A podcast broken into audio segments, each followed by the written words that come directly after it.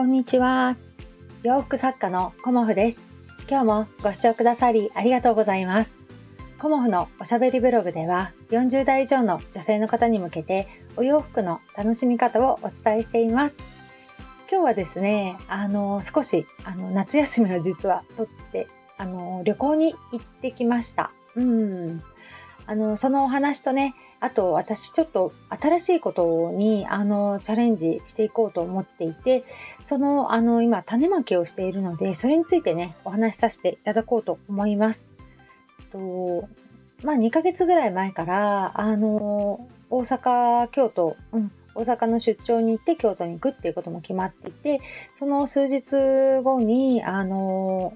家族でね、あとあの主人の母と5人で北海道に行くっていうこともね、あの、予定してました。で、えっ、ー、と、まあ、なんとか、あの、秋のコモフ展についての準備も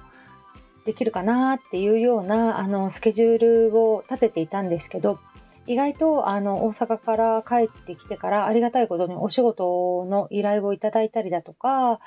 まあ、いろんなことが重なっであのオーダーいただいてたものは全てご発送させていただいてから あの北海道に旅立ったんですけどあのお仕事バタバタしておりましてであの今日ね9月1日からまた秋のコモフ展の準備というふうに取り掛かろうかなというふうな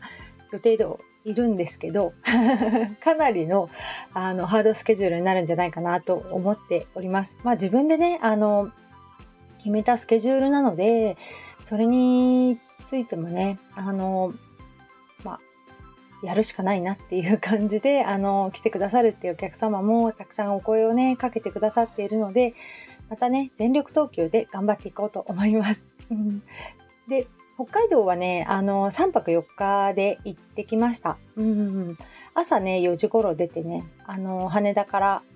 函館に行きまして、まあ、函館の観光を1日目、まあ、五稜郭とかね、あの、テレビ塔っていうのかな、うん、とか、まあ、いろいろ、あの、赤レンガ倉庫だとか、そういうものを回って、まあ、海鮮尽くしの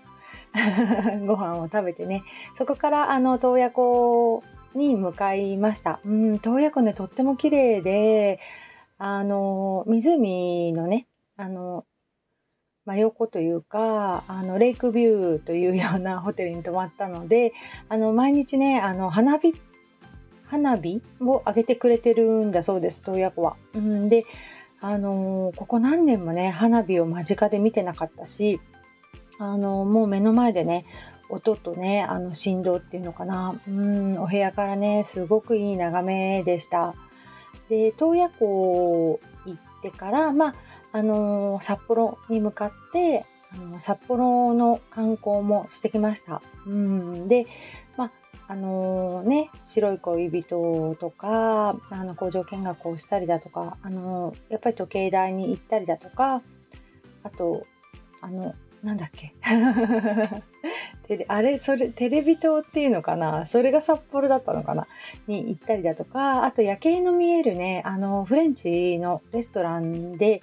お食事をしたりだとか、まあその日はね、ちょっと海鮮は食べなかったんだけど、あと、こう、札幌の中のね、あの、お店にも入ってみたりだとか、まあ、あの、スタイフで、あの、つながってくださってる方の、あの、その方にはちょっとね、急だったのでお会いはできなかったんですけど、その占いをされている、あの、ところにもね、ちょっと寄ってみたりだとか、して、あのー、札幌が3日目ですね。で、4日目はね、小樽の方に行ってきました。で、ちょっとね、雨が降ってたので、運河のクルーズがね、できなかったんですけど、小樽に行って、で、そこから、あの、千歳に向かって、あの、ワイナリーの見学とかね、試飲をしたりだとか、あとは、あの、アウトレットね、もう全然なんかお店が閉まっちゃってて、全然ね、あの、アウトレットを、あの、お店がね、ほとんどなかったですね。千歳のアウトレットはね。うんで、最後ね、あのー、また海鮮を堪能して 夜のね、9時のフライトで帰ってきました。うんで、家に着いたのがね、12時過ぎていたので、まあ、そんな感じのあの4日間満喫して夏休みを取らせていただきました。ねなんかあのー、まあ、主人がね勤続何年っていうような感じであの会社からあの休暇もいただいていたので、まあ、旅行券とね休暇もいただいていたのでそういうこともあって、うん、あの今しかないねっていうことであの北海道の方に、まあ、母も誘ってね 行ってきました。なんか母もすごい楽しそうであのとてもねあの充実した4日間になったと思います。うん、で本当にね札幌とか北海道はあの湿気があんまりなくて、まあ、特にね函館とか洞爺湖はね本当に気持ちよかったですよね。うん、あの湿気があんまりないっていうのがねやっぱり体にねすごく影響するというか、うん、気持ちよいあのところでした。うん、でまあねあの4日間ね私初めて北海道に行ったので、まあ、関東より北に私行ったことなかったんですよね。だから初めてね日本の一番北のところにね行けたっていうのもすごく楽しかったですしうん。あの忙しくね毎日していますが、まあ、たまにねあの夏休みを取るっていうのも自分の心と体に栄養を与えるというかねなんかすごくあの楽しかったので今日からまたね頑張れるなというような感じでおります。ということで、えーと、9月の11日12日からねあの2日間秋のコモフ展を開催させていただきますので、えーと、洋服ほとんど出来上がっておりませんので ここからね一気にあの仕上げていきたいなというふうに思っております。であとねもう一つ私がねあの挑戦したいなっていう思ってたことがあのコモフのお洋服の海外販売、うん、もあの考えております。でその海外販売をねどうやってやっていこうかなっていうふうにあのすごく今模索していてまあ企業の方とかにもねあの資料請求してみたり、まあ、いろいろねあの自分なりにどうやってあの海外に販売していくかっていうことをここ数ヶ月いろいろあの模索していたんですけどまあ一応審査があるんですけどそこでねなんとか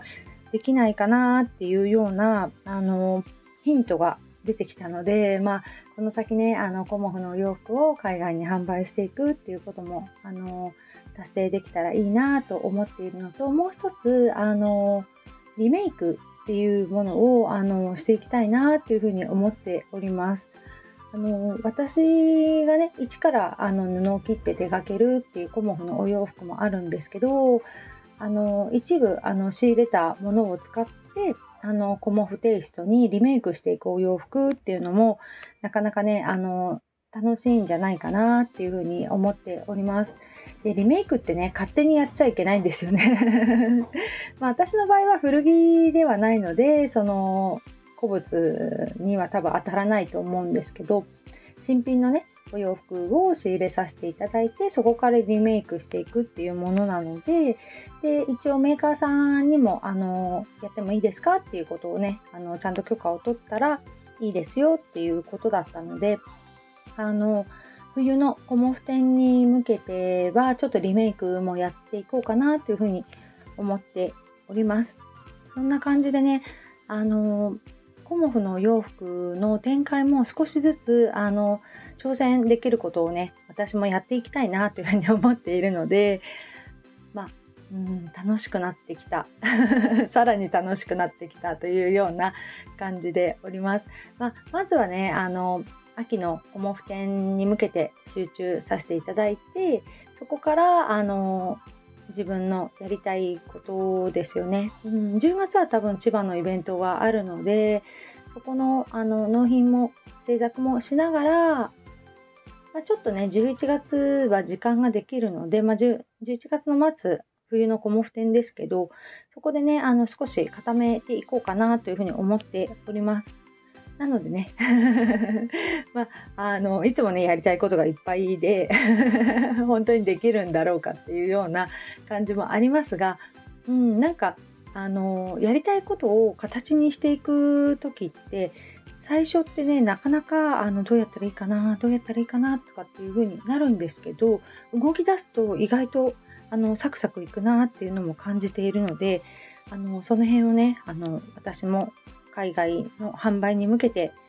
もそうですしあの新たな展開、うん、あのリメイクについてもあのコモフとしてやっていこうかなというふうに思っております。今日はねちょっとね旅行のお話とかまあいろいろさせていただいて、まあ、配信も多分1週間ぐらい空いちゃったのかな。うんなんかあのほとんど SNS あんまり見ないようなあの時間を過ごしておりましたけどまたね今日からスタイフを聞かせていただこうと思いますので。まあ、SNS 等でもねお付き合いいただけたら嬉しいです。今日もご視聴くださりありがとうございました。洋服作家コモフ小森屋隆子でした。ありがとうございました。